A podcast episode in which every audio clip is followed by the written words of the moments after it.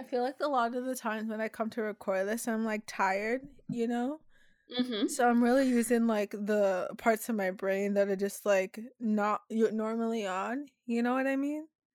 So you're calling our show brainless. No, I'm calling myself brainless, and it contributes to the comedy of the show.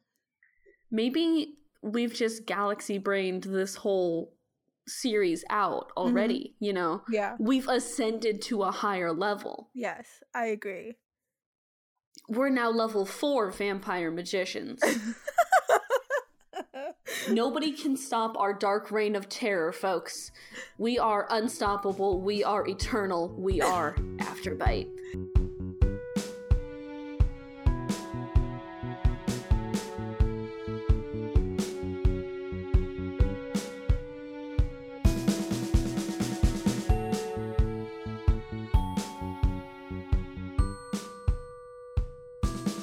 Welcome to Afterbite, a Vampire Diaries fan cast that's only 10 years too late. We're here this week with episode 5 of our show and episode 9 and 10 of The Vampire Show. The Vampire Show? I forgot what The Vampire Diaries was for a second, even though I said it in the intro. The Vampire Show, that literally could be so many things, babe. Name one other vampire show that's on the same level as The Vampire Diaries. You're Jordan. Right. There is no other show that's on the same level, but there are other vampire shows. Did you see that? How do you pronounce his last name? Ian Somerhalder? Is that how you say his name? I don't know how to think so. I don't know how to say that V-Wars one? Yeah. Where it just sounds like Vagina Wars. Hey, Ian, I'm sorry. Your new project sounds a little bit like a gay porn site, my man. But also, how much does it suck to leave being a vampire and then your manager's like, hey, dude, I know you left The Vampire Diaries. And like, I know you're done with that. But you've now like pigeonholed yourself into a role. So here's a show that's coming out on Netflix. It's all about vampires. Do you want to be another star of another vampire show? You know, I heard his wife like talked him into auditioning for that show. How much do you think he regrets it now? His wife's like, just go to the audition. Just go. It'll be fun. If nothing else, you'll get out of the house and stop sulking around here with your weird haircut. And then he goes, and it's another fucking vampire show.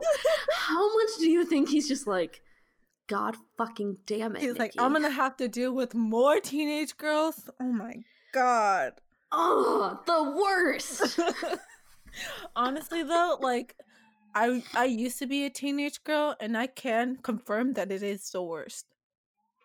Being a teenage girl or being adored by teenage girls? Being a teenage girl is the worst. But also, like, I can... But what I'm basically saying is being a teenage girl is the worst because we are the worst. Mm-hmm. So having us as your fan base is the worst. Okay, yeah, true. Welcome to...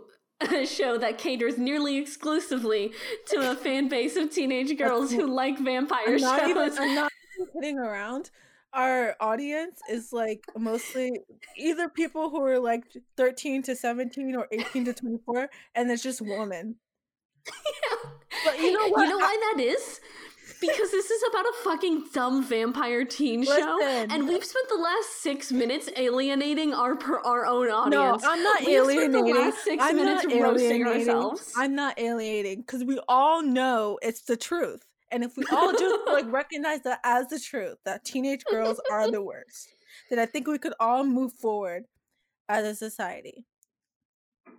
So let's do that. Let's move forward as a society and talk about, instead, some housekeeping.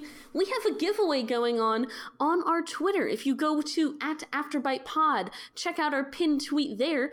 Info on how to enter a giveaway for some fun stickers. Yes. Also, we're going to say it at the top of the show, in the bottom of the show, and probably somewhere in the middle, but please leave us a review on Apple Podcasts because it does genuinely help us out a ton. Yeah, leave a review, give us 5 stars if you like the podcast. It's very helpful. We're literally begging at this point, so please do it. I am on my knees currently. I mean, that's just like how I sit when I record this podcast, because I need the blood to flow to my brain. I'm on my knees begging before, you. It's like our brains by the time we record this podcast are just like not there. So we got to get it. We got to get the blood flowing somehow. They're either extremely there or not there at all. I feel like today they're just not going to be there, and I'm okay with that. That's okay. That's all the housekeeping we have. Happy New Year. Oh, yeah. I think this is the first episode we've recorded in the new year, because spoiler alert, guys, we pre-record these episodes. Yeah. So the last one you heard was from, like, early December. Yeah. Yeah.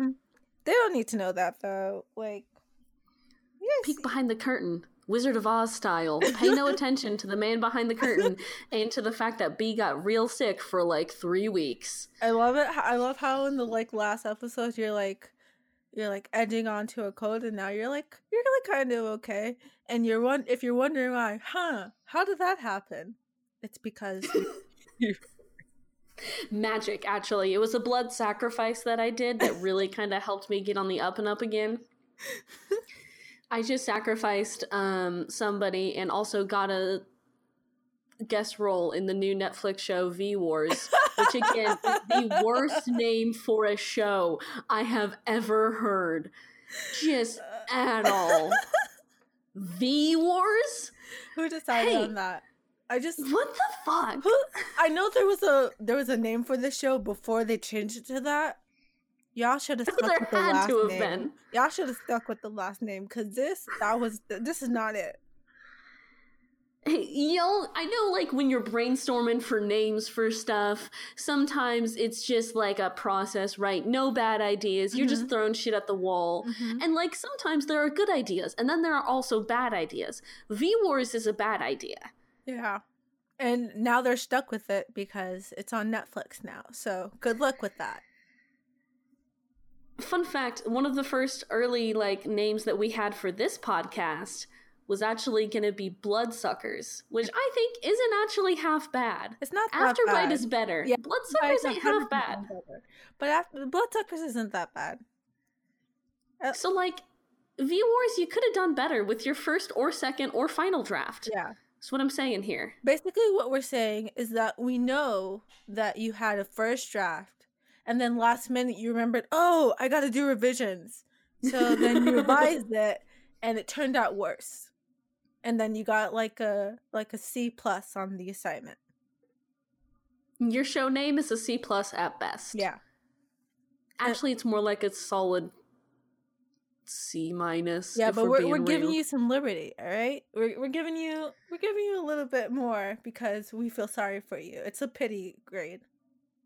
I think V-Wars was the name of the book that it's based on, which is even immensely funnier to me, honestly. Yeah. Let me check, because I'm 95% sure. I love how the first part of this podcast is just us ripping on Ian's new show. We're just V-Wars fan cast. Honestly, it fits in with this podcast because we just rip on his character all the time. So, you know? Yeah, honestly, yeah. Okay. Hi. V-Wars book. It is a book. Mm-hmm. So that is the name of the book. So actually, what actually happened was you got the rights to the adaptation, and then you were like, "Oh, that's good. The name's no need to change the name." So you didn't even do any revisions. I might have to downgrade that C+. The second book in the series is called Blood and Fire, which would have been a 100% cooler name for that series. I agree. You guys, so what I'm also hearing is that you guys had multiple titles to choose from, and you got lazy and you just chose the first one. It would have even been better if you had called it like Vampire Wars. I would have been a little kinder to that. Yeah. Y'all just stuck with V though, huh? Wow. Like, y'all some V for Vendetta motherfuckers out here, and it did not work for you. Hey, Jordan, do you want to talk about The Vampire Diaries, which is what this show is actually about? Yeah, let's actually do what we said we would do. So first up is episode 9, History Repeating. Jeremy gets a break from the mysterious new history teacher, Alaric Saltzman. Damon tells Stefan the stunning reason he really returned to Mystic Falls. Can I just be truthful for a second? Yeah, what's up? I'm not going to pronounce Alaric because I don't care. And the fact... No, originally I pronounced it Alaric. I'm going to continue pronouncing it that way. And the fact that he had the audacity to go up in front of that class and spend a good 5 minutes talking about how his name is pronounced and the origins of his name as if I care. No, sir. No, sir. So now I'm going to call you Alaric because you deserve that. Jordan, you want to know something? Mm-hmm. I actually really like TVD Alaric. Mm. We've been pretty on the same page for the majority of this podcast thus far, right? Mm-hmm. We are the co-captains of the Damon Salvatore Hate Club. Hate him. We've been pretty much on par each other. I think this is where we're gonna start to split because I really like TVD Alaric. Here's the thing: I don't dislike Alaric or Alaric. Mm-hmm. Okay? You just pronounce it correctly. I know you wanted to be petty, but just pronounce it correctly. Fine. Alaric. I don't dislike him. I actually feel as of right now, my feelings toward him are indifferent. I mm-hmm. feel nothing towards him. I don't hate him. Mm-hmm. I don't love him. Mm-hmm. I'm very much meh in the middle. Mm-hmm. I think I liked what happened at the end of the second episode that we watched for today, though. I commend him for that. TVD Alaric is fun. So, let's actually get into this here, right? This episode starts off with a dope Bonnie Bennett dream sequence where she gets what I will call the heebie-jeebies. We're finally at a Bonnie-centered episode. Love that. Yes. She wakes up in the forest and then in the classroom and then in the forest again. I don't know how that happened, but I'm a fan. Yeah. They did that opening was done very well, I will say. I like also, the concept they're talking about in math class is called Shadow Reckoning, which is also the name of my new gay metal band. Shadow Reckoning is so fucking cool. I know they probably just looked up, cool math terms, but, yeah, man. It's a cool math term. Do you think they looked up cool math terms, or one of the writers in the writer's room just knew that math term randomly and was like, hey, do we want to use this? Ooh, good question. Yeah. I feel like you would have to look it up because although if I did hear the term shadow reckoning once, I would remember it for the rest of my life. Yeah. I mean, I feel like also with writer rooms in general, people can come from many different backgrounds and still end up as writers for The Vampire Diaries. So, the great equalizer in life, being a writer for The Vampire Diaries. Yeah. So I feel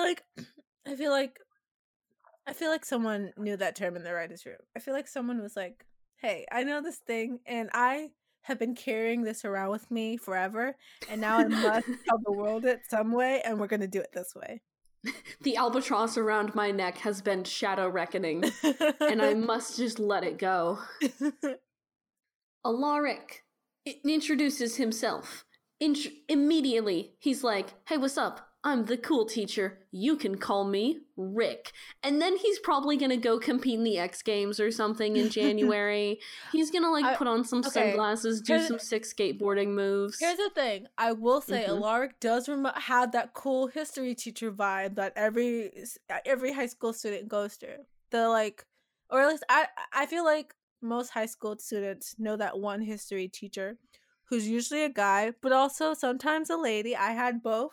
A lady and a guy who fulfilled this role, and they're just super cool. They travel the world and they're just super, I don't know how to explain it, but super chill, and they don't give any fucks. They just do whatever, and they're we're doing it this way. This is the way I'm teaching it to you guys. And it's just super like trying to, it's like a good teacher in the sense of like, I'm here to help you guys learn and like I want you guys to succeed, so I will like do whatever it is in my power to help you guys achieve what you need to achieve. And I think that's super dope of Alaric. And Alaric does do that later in the episode. He calls out fucking Mr. Tanner for having a Jackass file, mm-hmm. which I love. Jackass File is actually the name of the after show for Afterbite, where it's just me and Jordan ripping into V-Wars some more. That's it. Support us at the $5 level on Patreon to get access to this super exclusive after show. I'm kidding. We don't have a Patreon, but do please pay us $5. I will take it. I'll leave my Venmo in my Twitter bio, and you guys can send the money there. Just Venmo us $5, and we will record an exclusive 20-minute show just for you. Wait. What if we started if we were to have a Patreon only tier where we just. Because the viewers is it on Netflix? What if think so? What if we just like watched it on Netflix and reviewed it on the side? Oh my god! What if it's like? Oh, we could do that. If I'm not gonna lie to you, let me see. It's in my TV dramas, like my recommended. Mm-hmm. The three like tags that are here the most for it, by the way, is dystopian, ominous, scary. So. Honestly, sounds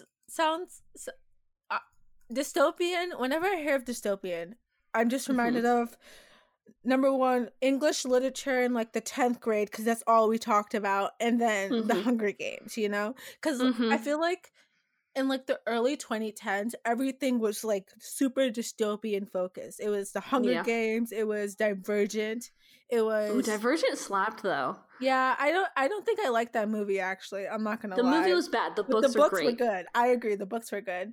Like, there were, like, all these, like, different teen dystopian novels. And literally, I just remember having, like, a good amount of lectures in class just talking about dystopian novels. And everyone's like, oh, I read this dystopian novel. And, like, I read this dystopian novel. And honestly, I'm over it because it got so saturated. Mm-hmm. But I wonder how the show is doing that. How they making it a little bit different. If you guys want us to do an exclusive reaction video to every single episode of V-Wars, let us know, because we will start doing it. Yes. We will do this. Yes. This is a dumb thing, but we will 100% do it. Honestly, if y'all ask.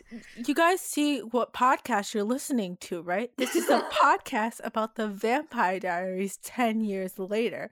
So what would we not do? You know? What would you pay us $5? We'll do just about anything. Exactly.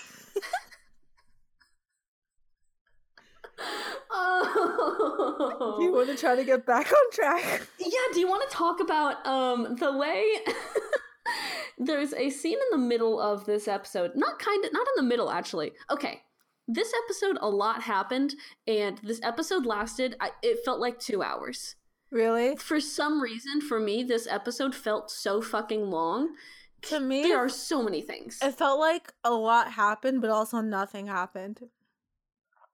This one I feel like had a lot of... This one I call TVD sometimes a nothing burger. Mm-hmm. This one I felt like had some lettuce, had some meat to it, you know? Yeah, there was like some important things that happened, but then sometimes I was like, okay, I get it, uh-huh. When are we going back to things that are important? I don't really care about this, you know? Yeah, that's valid. There is, at one point, though, Caroline calls Matt lame, and Matt just pulls out that Uno reverse card and calls her lame. And it's a very, like, 2010 mic drop moment. You're like, oh, shit, he called her lame. Oh, fuck. I think they're both kind of cute together. I'm not gonna sit here and lie to you guys. I think they're cute together. They're like, cute little binge buddies. Yeah, I love them. I love their little friendship. I love how Elena lets them be and is not the jealous ex-girlfriend type. So I like that. That is true. I like it. Love it. Bonnie, the pendant, Bonnie's necklace here is another really big part of this episode.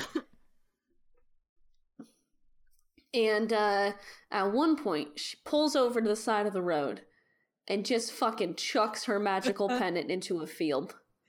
Just fucking chucks it. Honestly, so dramatic. So, like... so dramatic. So unnecessary, but also... but I love it. Yeah. Yeah, exactly. I love it. It's like, oh, you didn't need to, like, swerve your car into the, like, side of the road. Yeah, she pulls over really aggressively. Hey, Bonnie, there wasn't anybody in front of you or behind you. Just, you can just, like... you ease off the gas, exactly. Pull over a little bit. Nope, gotta do a quick swerve. And you know what I love about it too? I know that she was in that car just listening to Elena, and then it just came to her mind, and she was like, "Oh, I gotta do this right now. No time to waste. Let me swerve into this field and then just chuck it. Just gonna fucking chuck it." After that, we cut to the Mystic Grill, which is apparently the only place anyone in Mystic Falls ever hangs out. Mm-hmm. Mm-hmm. That is true. I love that they play Mystic Falls as like a medium to large size town. That's fun to hang out at.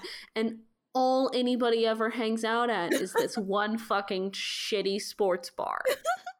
I think it would be nicer, or like, it'd be more acceptable if it wasn't a shitty sports bar, you know? Like, if it was... it's like... I feel like if it was like, I don't know, maybe if it had, like, diner vibes, I'd believe it more. You want, like, a Pop's Chocolate Shop-esque hangout, is what I'm hearing. That sounds more believable in, like, a town that small. Okay, actually, though, small Midwest towns have sports bars by the millions. Oh. Holy shit, dude. All right, I was proven wrong. I'll take it. You're from New York, right? That's like diner vibes. This is like a shitty Midwest town. Very, very shitty sports bar vibes. All right. Do you think there should just be more? Just more sports bars? First of all, yes. Absolutely. Second of all, I'm pretty sure the lights in the Mystic Grill are never on. Mm. It's always bad lighting. And I'm like, I get it's dramatic, y'all. But, like, sports bars have, like, a million TVs that are all very bright. So... the light has to be coming from somewhere, you guys. Exactly. I think, what if in a future Larkacy's episode, one of the plot points is that a new sports bar opens up. There's finally a new restaurant in town, folks. Yeah. After 15 years, there's finally a new one. And the entire plot is just like the two sports bars competing. It's a Romeo and Juliet-esque, like, in Fair Verona where we lay our scene. It's just these two sports bars competing for the limited clientele of Mystic Falls. I have an idea of one of the characters wanting to go to the other sports bar. And then, but you know, other characters want to stay at that sports bar, so that it just creates like a huge rift in their friendships, you know? They bite their thumbs at each other. It's all very dramatic. Yeah. Very Shakespearean. Yeah. Very TVD. Yes, that sounds something exactly like what that sounds like an actual TVD plot, right? Did we just make a hidden episode of TVD? I think we did. And I think if you want to see us act it out, that'll be $5. If you want us to write the script and then act it out, actually, that's more than $5 because that's a lot of work. That is a lot of work. I'm going to bump it up to $20 per person who listens. And that's reasonable. If you want us to write this script. I feel like we're going to joke about, like, starting a Patreon and making people pay us to do dumb shit. And then we're actually going to do it. And nobody's going to pay us money to do dumb shit. And we're going to be like, oh, thank God. Whew. Listen, like, really, if you guys don't fund my ability to do dumb shit, then I don't know why you're listening to this podcast. Okay? Because that's exactly what this podcast is. It's you... I mean, you're not funding me, but, like, once we get, like, some sponsorships on here, you will be funding me. It's you funding me to watch this stupid vampire show so we can talk about it as if any of this actually matters. Okay? As if this show's actually good and at all. And has like some impact on our livelihoods. It doesn't. But we can all pretend for this next hour and a half or so that it does. And I'm okay with that. Hey, at one point, Bonnie and Elena are having a conversation about the necklace right in front of Caroline. I wish and Caroline's just like, hey, what the fuck, dude? What the fuck? She's like, are you? I'm right here. Hello? Am I not a part of this conversation? What is going on? And you know what? Honestly, I feel Caroline in that, all right? Because I've been a part of conversations where it seems like no one actually knows that I'm there. So I relate to that. But I also love how it's confirmed the friendship dynamics that we kind of suspected all along. Yes. It's just like laying it out right there. Like, all right, Caroline does like Elena enough. She loves Bonnie, but she also loves herself more. And Bonnie and Elena are a little closer than either of them are with Caroline. And it's a weird isosceles triangle of friendship. And they just confirmed it right there. And then I feel like they confirmed it.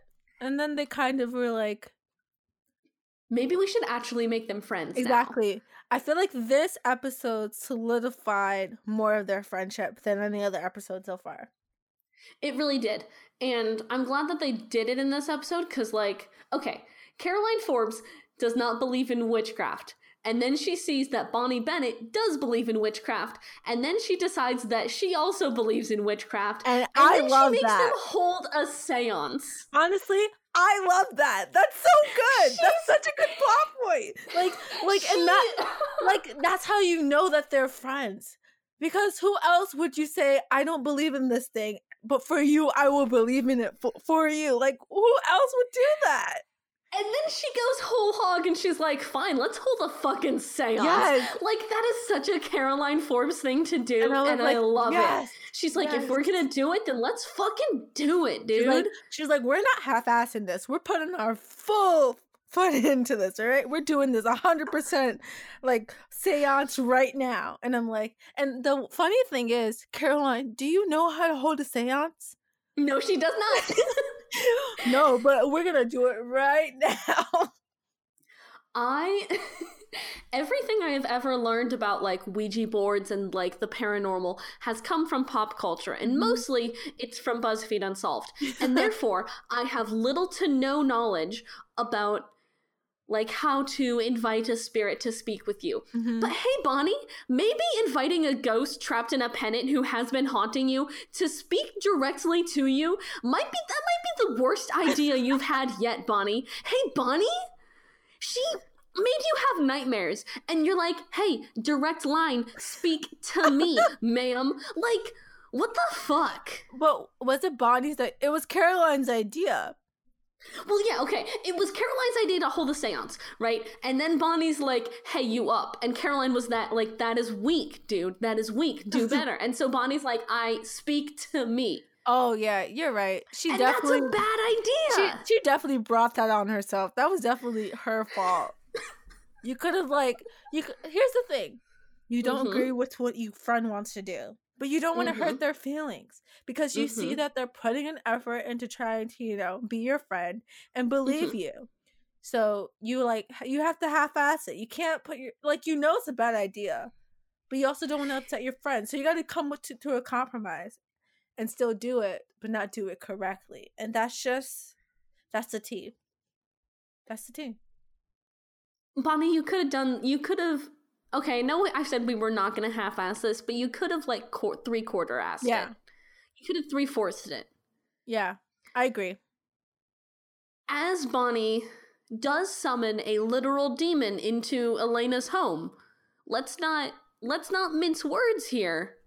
She does summon Emily back. The girls start living in a horror movie. It is extremely horror. Can I just say the lighting in this, in all of these scenes, perfection. Because I was like... This The whole horror sequence in the house is really good. It's so actually good. I was like, wow, fun. I was like, wow, you guys really outdid yourself here. Like, wow. I do love, though, that this horror, the girls being in an actual horror movie and acting their asses off, mm-hmm. having a great time, is cut together with the boys just playing football. And you know, it's just the boys being boys. Listen, another example of women doing 100% more times work than the men and getting equal plays. Just like the boys play darts and then toss around a football a little bit while the girls are like getting possessed and fighting off the like demons. These girls, the acting that they are doing, the acting that they are pulling off versus what the boys are doing. They're just throwing the old pigskin back and forth. I mean, some brotherly bonding.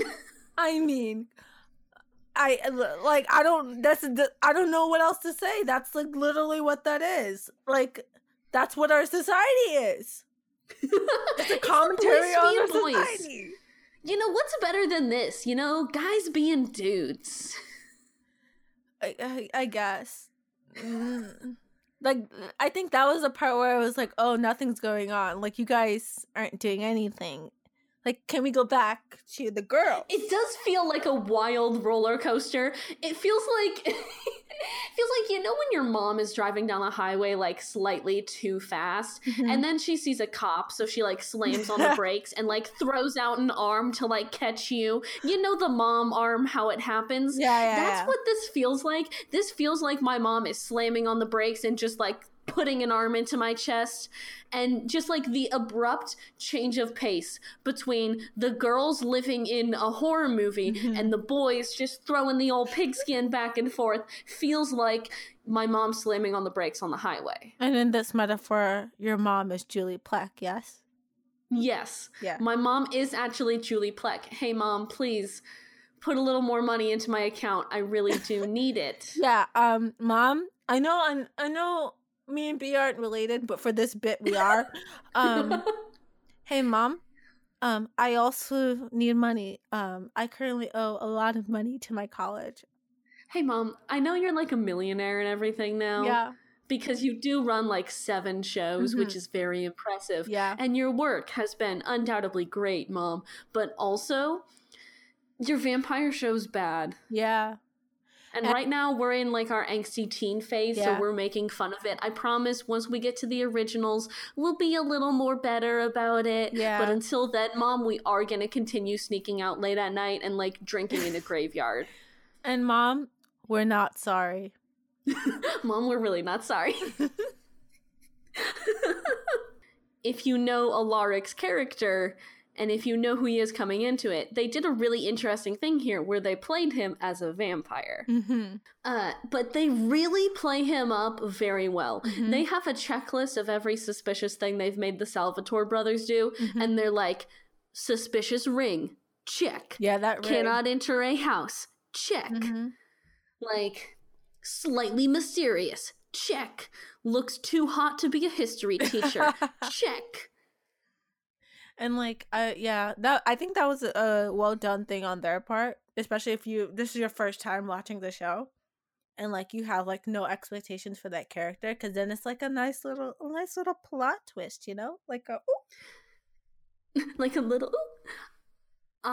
It's also, I think these 2 episodes are probably 2 of the best ones that we've seen so far for watching live while it was airing, mm-hmm. because it must have been buck fucking wild mm-hmm. to see at the end of the episode, Logan Fell is back. Mm-hmm. Like, how fucking wild. Insane. Absolutely crazy. A great plot twist. Yeah, yeah. It's like, oh, because literally he came out of nowhere. Like, he came out of nowhere. Was not, like, as a person who, like, has, like, minimal knowledge of the show and, like, is watching it for the first time, I was like, oh, where did he come from? Like, I thought he was dead. you know? Yeah, I'm like, okay, yeah, sure, they had a fun, he was a fun, like, season, like, beginning character, a fun little guy. I thought he was a Vicky, that we, you know? He was a Vicky. And now he's really a Vicky. I mean, yeah. He's a Vicky TM. He is a Vicky. He died, then came back. He's a super Vicky. And then we thought he was going to stay for a while, but he actually just died like an hour later. He's a super Vicky. And that's where they end that episode, which is so fun. That's just like... There's like, oh, by the way, he's back. And you're like, oh. See y'all next week. Later. Like, what? If I was watching that live and I would have to wait a week later to find out what happened next, you know? Oh, my God. You know, I'd be going on the internet like I did back then. And I'd be going on spoilertv.com. And I'd be looking for all the spoilers, all the little things I could find on the next episode. It's just like, that is such a wild, that I feel like is the first really great TVD plot twist, kind of. Mm-hmm. In that it introduces that there is another vampire somewhere in Mystic Falls, kind of. That was like, I was like, oh, so who's this other vampire? Implications. Yeah, and the implications of Logan coming back is so good. But also the fact that we now know that Damon was trying to work towards getting Catherine back, and the whole like pendant was for that, right? Also wild. So that happens, and you're like, oh, they're dead. But now there's another vampire in the town, so you're like, oh. Is this, like, vampire from out of town, or does somehow one of the vampires who were, like, down below survive somehow? Like, that also, wow, insane. Like, also, we didn't talk about the fact that, like, Bonnie Bennett gets possessed. I feel like we kind of skipped over that. She gets honest to goodness possessed. And then by Emily, who goes to destroy the pendant because she says to Damon, like, I can't let all of them back out. Mm-hmm. Which tells you there's more than one person in that tomb. Yeah. And, like, honestly, Bonnie in that scene, powerful. So good. Powerful. Amazing. Like, wow. We stand. So I stand so hard. Like, honestly, that entire part of the episode, and then that happened, and then Logan comes back, honestly made the episode really good for me. Yeah, it was like, actually, episode 9, a really good episode. Yeah, I think it's like one of those hidden sleeper episodes where like you think it's gonna be okay, and then at the end you're like, oh, this is actually really good. The last like 20 minutes or the last like 10 minutes of that episode are so good. Mm-hmm, yeah. Genuinely, I think this might be the first time we're calling a TVD episode actually good. Mm-hmm. Wow. We just that's a milestone for us. All right, guys, pack it up. This podcast is over. We're done. 5 episodes. Wiping our hands. We're good. We're done. Hey, Jordan, what do you rank this episode? Honestly, let's see what happens. The possession was like really good. Mm-hmm. The Logan coming back was really good. The dream sequence I enjoyed. Caroline and Matt I enjoyed.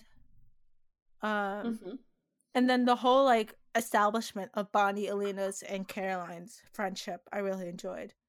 Yeah, I love that now they're like actually friends. Mm-hmm. The only thing I didn't really like was just Damon and Stefan, because, like, their entire... The boys just being boys. Yeah, it was just pointless and boring. And I also like Alaric and, like... Alaric. How do you say his name? Alaric. I'm not going to say it correctly from memory, okay? Because I pronounced it in my head as Alaric. Also, Alaric and Jeremy. And Jeremy, like, trying to be a little bit better. And... Alaric helping him out with that I enjoyed. So like the only thing I did not enjoy was that whole middle part with like Stefan and Damon doing absolute god who knows what. Like Stefan taking forever to ask Damon about the necklace. Like, okay. So I would actually rank this one pretty high. I think I'm gonna give it a 9. Ooh, a 9 for episode 9. Yeah. I'm gonna be honest with you. I'm gonna do the same. It's genuinely a good episode of The Vampire Diaries. Mm-hmm. It's a very good episode. There's only like one plot point that I don't really enjoy, but like especially like I think they also did things just very well. It's not only that they had interesting plot points, but they executed it very well. I think they paced out this episode really nicely in that it was kind of like a train that was gaining steam for the first 20 minutes. Mm-hmm. And then finally the train starts going and you're like, ah, shit, I'm on a train, huh? Mm-hmm. Yeah. Like, this is a whole ass train. This is a locomotive. Mm-hmm. And you're like, ah, damn. Good job, you guys. Whoever wrote this episode, good job. Like your little clap. I'm doing a golf clap. Can you hear my clap? Yeah, a little bit. I like how we just softly clap. I mean, if it was loud, I don't think our audio listeners would like that. Just a really nice sync clap. Hey, you want to talk about episode 10? Yes. Episode 10 is entitled The Turning Point, and the blurb is this. When Sheriff Forbes tells Damon about another attack, he offers to track down the killer, learning startling information about the town's founders. Is that it? That's it. Whoa. Yeah. But it kind of encapsulates a lot of... Actually, yeah. Because a lot of this episode is Damon and Logan's kind of struggle and kind of their two forces playing out, and I think that affects a lot of the characters. So I actually don't mind this as far as descriptions go. I'm honestly probably one of their better Netflix descriptions. I think that really does describe what mainly happens in the episode without giving anything away. Yeah. Whereas, like, the last episode description completely didn't mention any of the magic things that happened. Mm-hmm. This one... it's actually pretty good. Yeah. This episode starts off with Matt and Caroline being little binge buddies. They're just watching TV. They're so cute. They're cute. They're really cute. They're really good. Logan shoots Damon because you're a vampire doesn't mean you don't need to use guns. Can I mention something really quick? Uh-huh. In the opening of this episode, when Logan tries to get into the Gilberts' house, right? Mm-hmm. And then he doesn't, and he sees someone jogging by, and then I'm like, oh, is that Scott McCall's mom from Teen Wolf? And it is. So, but she ends up getting killed. But let's disregard the fact that she ends up getting killed. And let's just all think about how Teen Wolf and The Vampire Diaries could literally exist in the same universe because of this one actress showing up in this show. Let's all just think about that. How they could all be in the same universe because there are werewolves in The Vampire Diaries.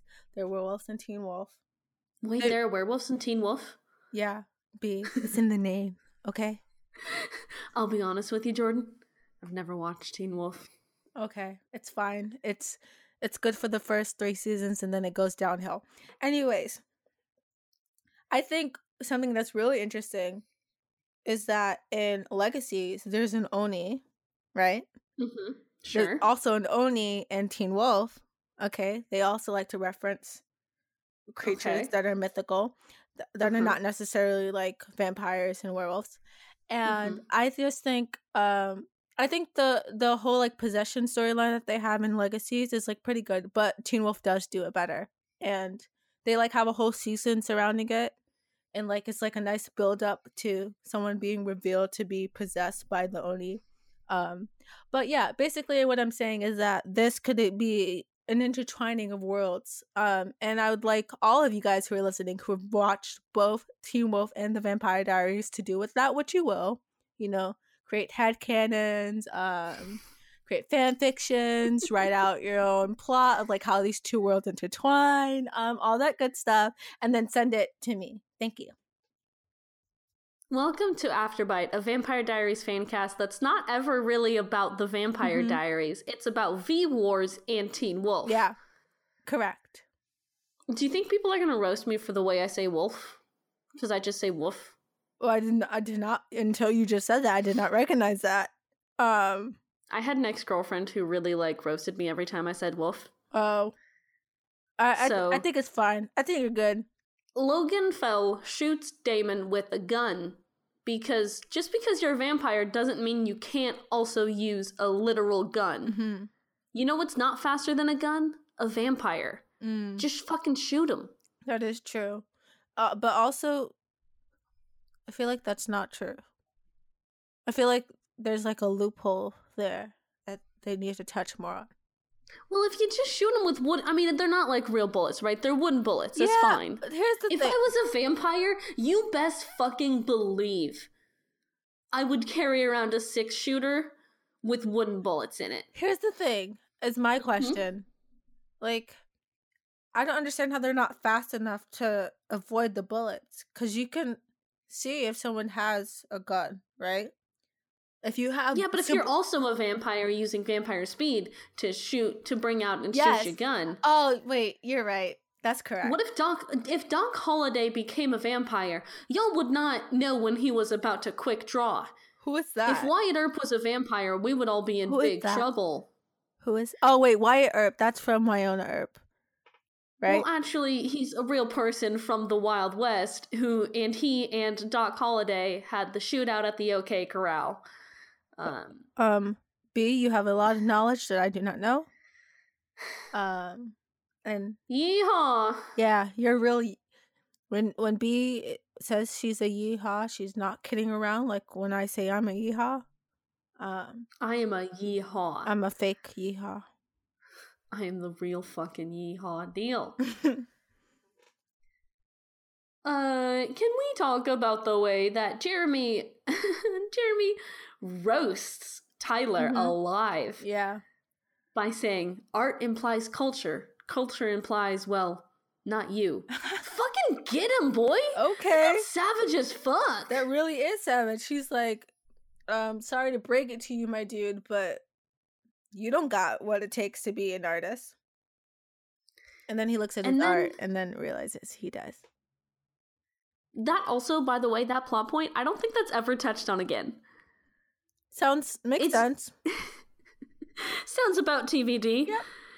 Like, hey, this one character is good at art, and that's his connection to this other character, and then we just never talk about it again, and they're just inexplicable friends. Have fun. Can I just talk about how in the last episode we had dudes bonding over darts and sports, and now we have dudes bonding over art? I think that's a little bit of a development. It is, actually. Also, so Tyler and Jeremy kind of start to fight because they're teenage boys. Correct. And that's what boys do. Mm-hmm. They're just boys being boys. Mm-hmm.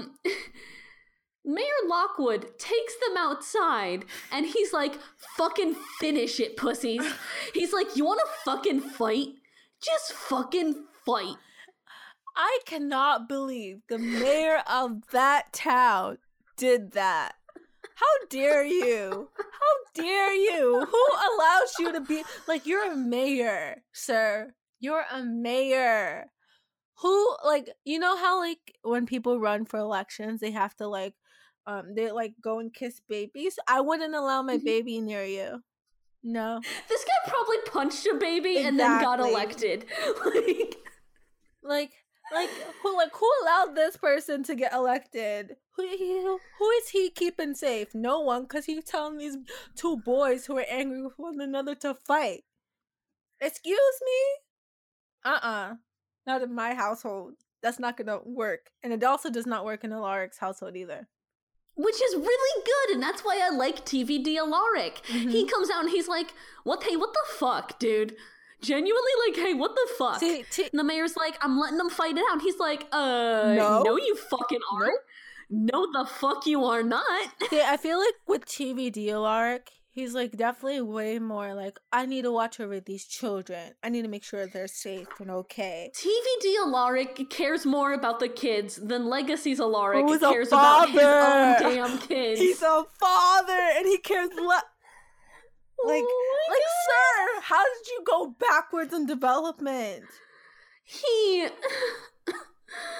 TVD Alaric calls Mayor Lockwood an out-of-control alpha male douchebag, which I fucking love. That was a good line. I commend Alaric for that.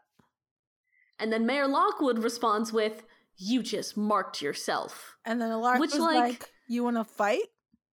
He's like, yeah, you want to throw down in this parking lot where you were about to make these two children fight? Because we're adults and we can do it right here, right now. And honestly, I think Alaric would win that fight. I agree. And I love that whole sequence. Like, it's such a good... I mean, we've already shown, right, that Alaric Saltzman is the cool dad. He's, like, the cool history teacher. He's here to look out for the kids, especially to look out for Jeremy. Mm-hmm. And this is just such a great fucking sequence. I love it. I agree. And then Tyler actually makes me a little sad for his character. He says, I don't need your pity.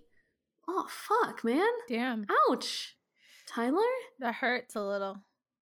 You have depth under those abs. You got depth somewhere, baby. And then he is honestly one of my favorite shots so far that we've seen is Tyler framed at that like super low angle looking up at the moon. Mm-hmm. Tyler right next to the moon.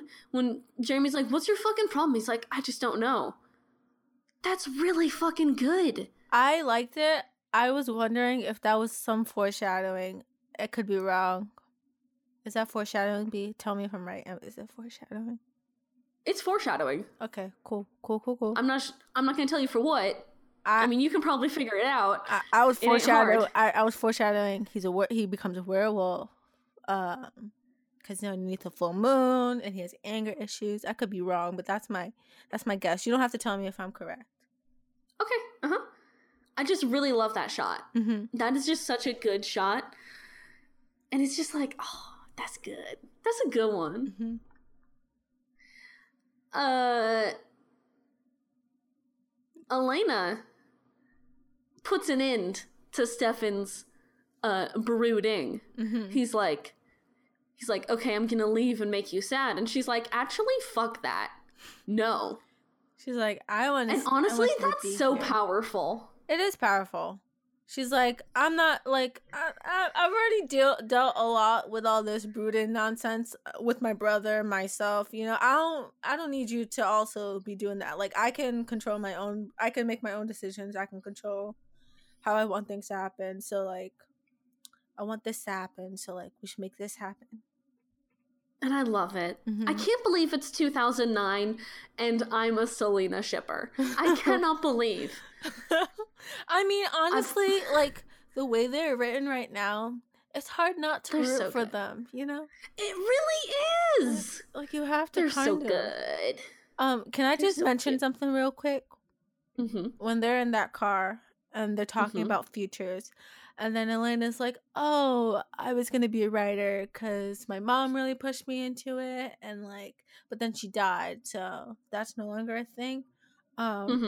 Elena, you're not going to fool me. You were never going to be a writer. Oh, ouch. I'm sorry, but I could tell by your diary entries that you were one of those people who like wrote those like really emo sad poems and then thought you were going to be a writer. And I can confirm this because I used to be you and I'm not a writer. So, Elena, stop lying to yourself. You were only doing that. It's not bad, but you were only doing that because your mother wanted you to, not because you actually wanted to be a writer. And I don't think it would have worked out anyways. That is the end of my piece. Do you think Elena would have been MySpace famous for her emo poems? Yes, 100% yes. Wait, you know that? What would Elena Gilbert's MySpace name be? Would she have like an XD at the end? A roar? Or like a roar? I'm feeling like she's not XD random enough to have like a roar, true. But I feel like a good XD. I feel like that's more seen. There's definitely more scene. Yeah. Maybe like that, maybe like a 3 face, just like the little kitty face. Yeah. Just like, Yeah. Most definitely. What song would play when you went onto her MySpace? My Immortal. Mm. Do you remember that video of those two girls?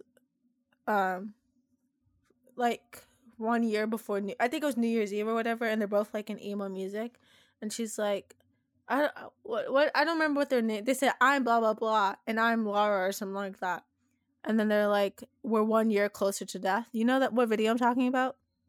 No, you don't. I don't. That's famous. It's like turned 10 years old. I'm going to send it I'm going to look for it and send it to you. Hey, you remember when it came out that like My Immortal was all like a like joke / social experiment kind of thing? Yeah. I feel like this Tara and Raven video is kind of the same thing. I feel like it definitely has to be, right? I don't know. I do not know. It's just where are they now? Now that you showed me it, though, I do recognize it. Okay, cool. So you're like it's in there. It's in your memory. It's like in the way back of your memory. Yeah. But see, it's not, because they have more videos of them like that. But like it absolutely has to be, right?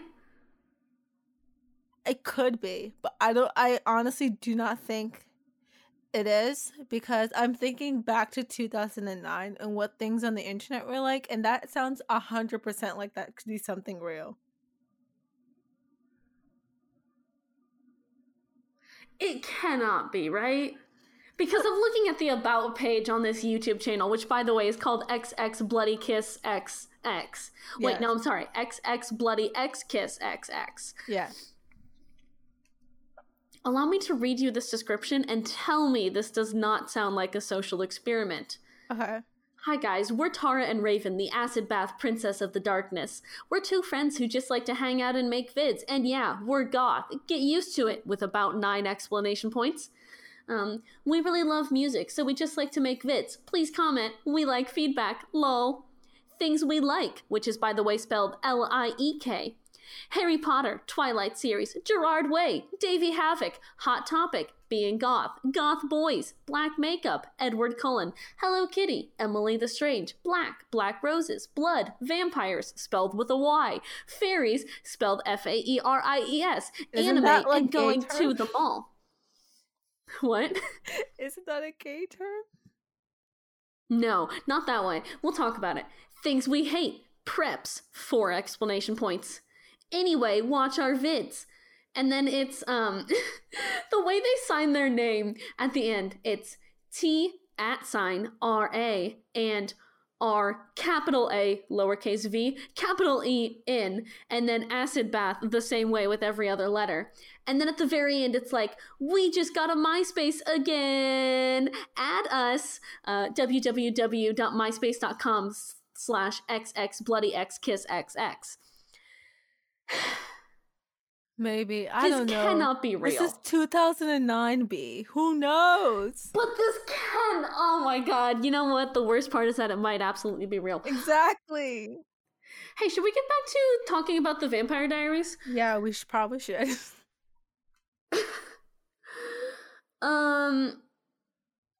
At one point, I do have a note here that just says, man, Paul Wesley, you and your perfect face strike again.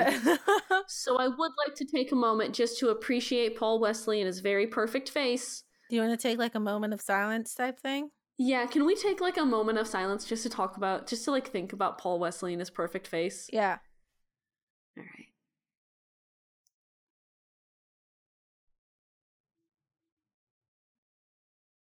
Is this too long to be quiet? That's a good 5 seconds. I was waiting for like a good 5 seconds of like silence. I love Paul Wesley's face. Yeah, he's also really good. He has a nice face. He really starts to show off in later TVD, but like he's real good. His recent stuff, Tell Me a Story or whatever, mm-hmm. Real good. What I would also like to talk about mm-hmm.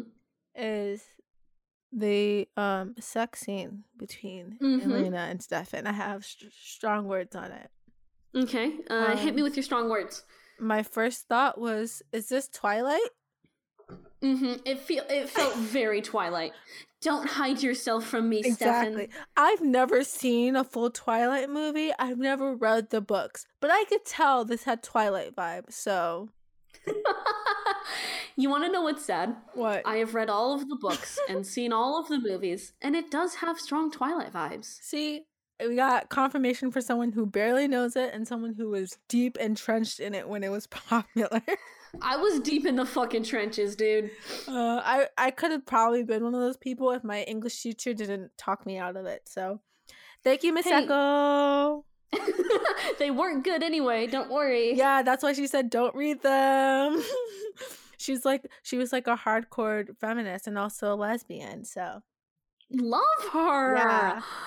Stan List, your English teacher. Yeah, she's, I don't know, she like, you know, inspires me till this day. I had her for like 4 years. Oh, fuck yeah. Yeah, anyways. I was cringing very hard throughout the entirety of it. The music. Mm-hmm. I don't know where they got it from, but it sent me to places of I don't want to go back there. I don't want to go back. Also the Don't Hide Yourself From Me. I was like, wow, this is really feels like Twilight. What is this? I'm not comfortable at all. I am supremely uncomfortable during this entire sequence. Yeah. That was it. I got strong Twilight vibes. The reasons why, again, are the music and the whole Don't Hide Yourself From Me. Yeah. It's bad, dude. Yeah. I was supremely uncomfortable during that entire sequence. Okay, great. I'm glad I'm not the only one, because I thought it was just me. But it wasn't. I'm extremely uncomfortable during 95% of the sex scenes in TVD. Mm-hmm. Yeah. Like, supremely uncomfortable. Imagine sitting, watching it at your kitchen table, trying to eat dinner so you can finish it on time, while your mom is behind you eating dinner at the kitchen counter. Is your mom doing the thing where she doesn't sit at the table and just stands and eats? Yes. So, that's really funny to me. Standing on the kitchen counter while I'm sitting here watching this and be like, oh, okay. There's a sex scene now. And now we both have to be here to witness it. So now I'm double uncomfortable. And so now we're just sitting here, and it's the worst. Well, I'm sitting and you're standing, but it is the worst. See? Mom, I would prefer driving down the highway and you slamming on the brakes to this.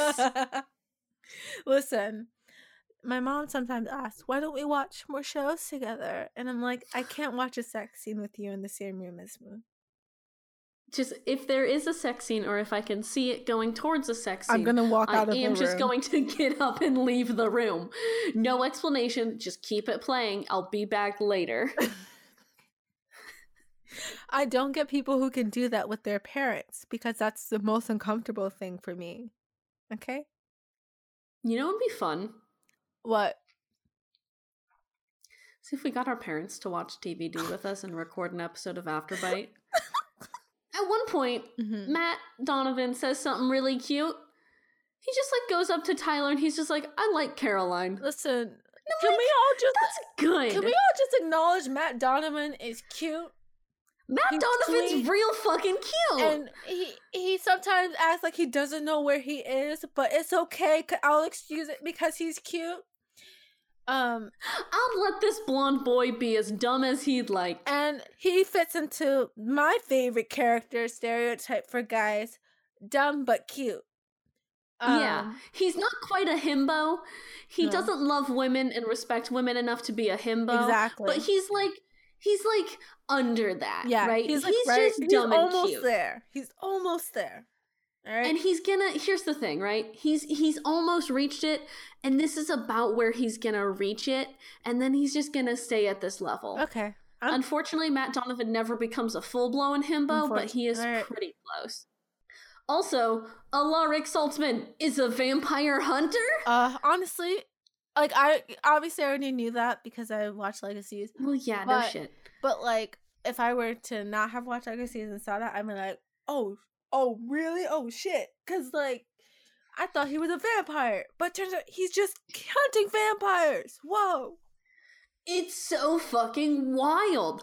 It, like I said, I think these two episodes are when I, like, have most wished I was a TVD fan back in 2009. Mm-hmm. Yeah. Because watching these episodes live would have been fucking wild. Yeah.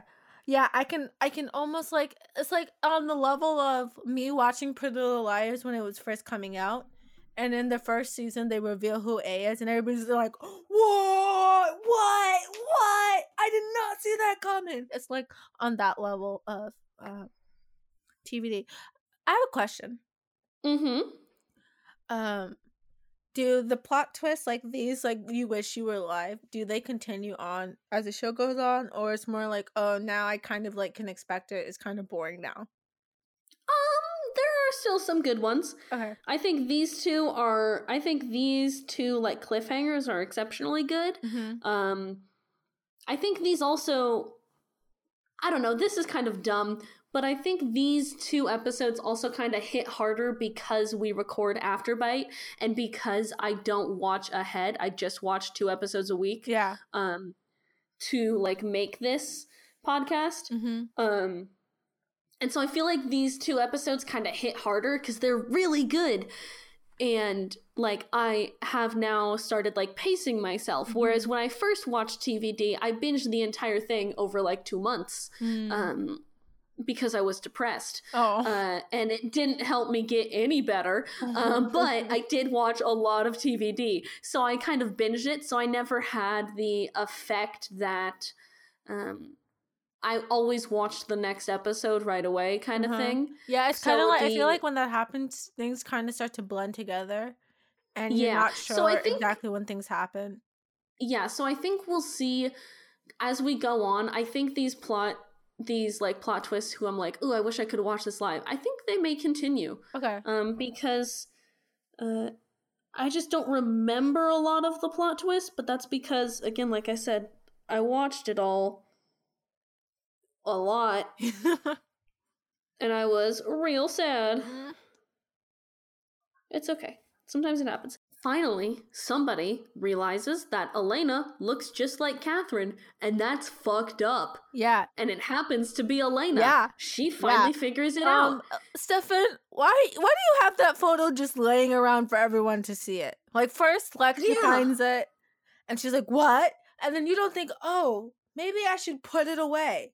No. You just leave it exactly where it is. And that's what you deserve, because you left it there. Really early TVDs vary from Elena's perspective, and I feel like now finally she's caught up to where we the audience are, where like she's finally like, oh, that's fucked up. Mm-hmm. This guy's ex who turned him into a vampire looks just like me. Mm-hmm. What the fuck? Yeah.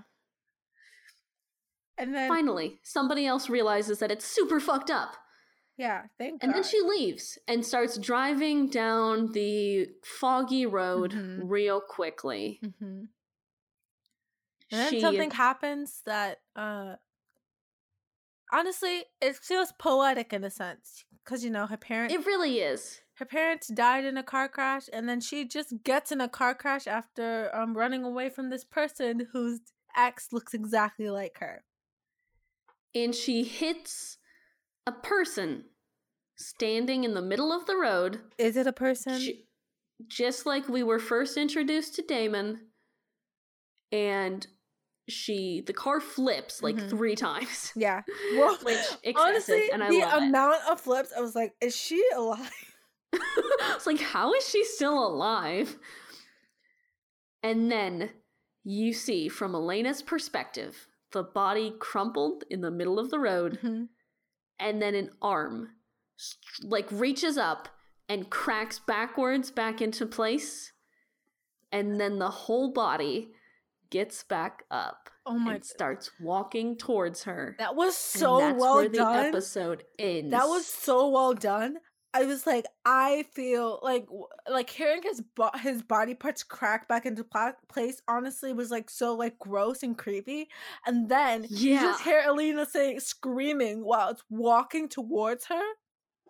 What? Yeah. What? That whole ending sequence is actually really fucking good. Like, I was like, oh, okay, I see. So you got, like, because I feel like the thing with TBD, right, or at least early TBD, it felt like some episodes had like really good cliffhangers, and then the next episode would be like, you know what I mean? Yeah. But these two, it was like cliffhanger 1, great episode. Cliffhanger 2, another like great episode. You know what I mean? Yeah. Two really strong episodes that play really well back to back. Mm-hmm.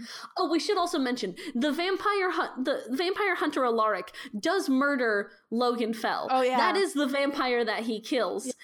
Because Logan Fell reveals to Damon after Logan has kidnapped Caroline, who Damon uses to find Logan. It's a whole thing. Nobody protects Caroline Forbes anymore. Why is no one protecting her? Why are we just leaving Caroline to be like hurt? I think the two major plot twists here is that Logan reveals that there is another way to free Catherine, mm-hmm. even though Bonnie destroyed the crystal. Mm-hmm. And Elena's gonna get her ass beat by this vampire. Yeah. Honestly, number one, I'm excited to see who it is. I wonder in my head, is that the vampires that turned Logan, or mm-hmm. is it one of the vampires that somehow got freed from that crypt, or is it just, are they just messing around with us and it's Damon? This is a weird thing for me to say. I'm genuinely excited to watch more episodes mm-hmm. of the Vampire Diaries. Yeah, same. I'm genuinely excited to see what happens next. Yeah. They set it up really well. These two episodes, they set up, like, each episode, one after the other, they set it up really well. And for the first time, I feel like they've done some, like, they've paced themselves correctly. We're also building towards this last episode we watched is episode 10. We're building towards the whole episode. The whole season is 22 episodes, mm-hmm. Or 23. We're building towards that mid-season finale, kind of. Yeah. We're building towards that. I think TVD, this first season has so many filler episodes. Mm-hmm. We're finally, like, actually getting into the meat and potatoes of the thing. Yeah, I think finally we are now getting into a place where I feel like I want to come back each week. I feel like they have, like, a sense of direction. Whereas before, it kind of felt like, oh, a lot of this stuff is just going on, but I don't understand the importance of it. I don't understand why I should care. So I feel like they've done, like, a really good job of, like, especially because they know a mid-season finale is coming up. So they're now, like, building towards, like, that so that people will come back afterwards. Mm-hmm. And I don't even know if they technically took, like, a mid-season break. I just know they do, like, mid-season finales, right. Kind of. I don't know if they even took a mid-season break. I think it was just like a... Because the concept of mid-season finales and, like, breaks in the middle of seasons is relatively new. Mm-hmm. Oh, okay. So I don't know if they, like, did a break for... I guess so not speak, a break. But like, the concept... Like, yeah, for plot development and, like, story arc-wise. Yeah. That mid-season finale, I feel like, is super important for a show. Mm-hmm. So I think... The fact that they're now... I feel like they're finally taking a lot of the stuff seriously and trying to actually, like, do things correctly, which I think is a good step forward for them.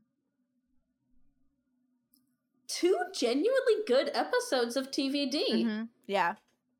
I feel like we're not going to say this a lot. Yeah. Like, two genuinely good episodes. So I think these are definitely the strongest episodes we've seen in season one. Take this in. While you can, because this... Bask in it. It's not going to last for long. It really won't. So what do you rank episode 10, The Turning Point? Let's see. Things that happened. Alaric killing Logan. Like it's Alaric. I'm sorry. I don't know when it's going to get ingrained to me. One day I'll say it naturally. Hot Dad like Saltzman. That, but it's not today. Okay, Alaric kills Logan. The whole, like, Logan being a vampire was cool. So good. I do think the whole plot line with Damon could have been less scenes than it was. It kind of felt drawn out a little bit. It's wild that Sheriff Forbes goes to Damon again after knowing him for, like, a week. And then she's like, hey, you want to kill another vampire? And he's like, I got it. I'm on the case. Can you imagine walking up to fucking regular Joe you met on the street a week ago being like, hey, man, I know you are a human. Wink, wink, nudge, nudge. Can you kill a vampire for me again? It's like, and also she lost, the weird thing is, she lost Logan Fowl. That they lost him that exact same way. He was trying to kill a vampire, and they lost him, and then he became one. So now you're going. And then they buried him in a shallow grave. Exactly, which seems very bad because you're the police. You should know how to bury a body. Yeah, but I think it's like very poetic in the fact that that happened, and at the same time, she's going to someone who she doesn't know is a vampire to try to kill this other vampire that she like inadvertently turned into a vampire. Like the layers of that is insane. But I do think the whole scene of like Damon and Logan talking and like the entire situation could have been brought down to less scenes, and I felt like that was drawn out for way too long.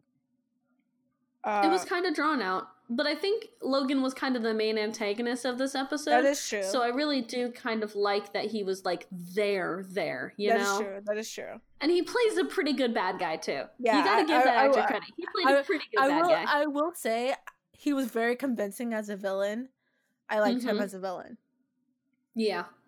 So that was like a good point for them. It's like a in-between point. I loved it, but I also didn't really love it. So it's like a meh in the middle. The whole Steph and Elena sex scene, that wildly uncomfortable. Yeah, that kind of is a con for me. I didn't like that. Let's see. What else happens in the episode? Bro, it's Tyler and Tyler and Jeremy's fight. Caroline Forbes is unprotected. Elena's like, nah. And then Elena also crashes the car. It's okay. Like, here's the thing. There's like 5 plot points here, and they're all pretty strong. Yeah, I will say, some plot points I like more than others. Like I feel like I like the stuff near the end way more than the stuff that was happening in the beginning. But the middle was also okay. So all that combined, I feel like I'm gonna give it like a 7.5, honestly. It wasn't like as strong for me as the last episode to give it like a 9. Maybe like an 8. I'll give it an 8. You're gonna give it an 8? Yeah. Okay. Let me fucking rewrite that. I am also gonna give this episode, well, honestly, that ending scene, man. It was really good, which is why I'm not giving it a 7.5. But I don't think... Like, I think even though the ending scene was, like, one of the best things that they've done on this show, I do think the overall episode was, like, not, like, as strong as the last scene, if that makes sense. Yeah. I'm going to give it an 8.5. Okay. Because I really like it. Mm-hmm. I'm also going to see... I think this is... I'm going to look at our spreadsheet super quick. This is only the second time I've given an episode a 9, and you giving History Repeating a 9 is the highest ranking you've given thus far. Yeah, I really like that episode. It's very good. The question is, I think one of the questions I'll have after watching a couple seasons of this is like how the rankings will vary. Like, is it usually better towards the middle and kind of like lackluster towards the end, or is it more spread out throughout? I think it'll also kind of, I'm gonna make us choose our favorite episodes from like this season overall. So I think it'll be interesting if we look back fonder on some episodes than others. Because, like, right now, my top 2 episodes are Family Ties and History Repeating, which are 2 very good episodes. Your favorites so far are the 2 that we've just watched. So I think it'll be interesting for us to pick our favorite episodes of the season and then kind of rank the seasons against each other once we have a few under our belt. Because... we're halfway through season 1. Wow. Almost. We're just about halfway through. That's a milestone. Episode 6 of Afterbite is going to be halfway through the season, and then... oh, boy, howdy. We have 7 more after that. I mean, it's nice. We're starting off the beginning of the year with almost halfway through the first season. I think that's like a nice Yeah. little accomplishment. We're gonna get through season 1, 2, and 3 in 2020 probably. Hey, that was an episode of Afterbite that we did. Yay! It was barely a show about the Vampire Diaries. We mostly talked about V-Wars. And again, if you do want us to talk more about V-Wars, or you want to see if you have any other ideas for shit you want us to do, we'll do just about anything. Just let us know on our Twitter at AfterbitePod. Yeah. Also, we're doing a giveaway there for the next one more week after this episode goes up. So go to at AfterbitePod to see how to enter and win that contest. Yes, you can win a sticker with our logo on it, so you can tell all your friends about our podcast when they ask you what's said on your laptop or water bottle. Or wherever else you put this sticker. I'm going to put one directly on my forehead. Anyway, we'll catch you all next week. Next week, we're going to be watching Bloodlines and Unpleasantville. Anyway, thanks for listening to Afterbite. I'm going to do the thing where I just kind of like fade up the music now. So Jordan and I just kind of like talk shit here while the music fades up. And it's like a whole like extended and outro thing. We definitely do talk a lot of shit at the end of every episode. We talk a lot of shit in the middle of every episode. We talk a lot of shit, just this is entirely just garbage. Yeah, What we've done here, this is an hour and a half of garbage.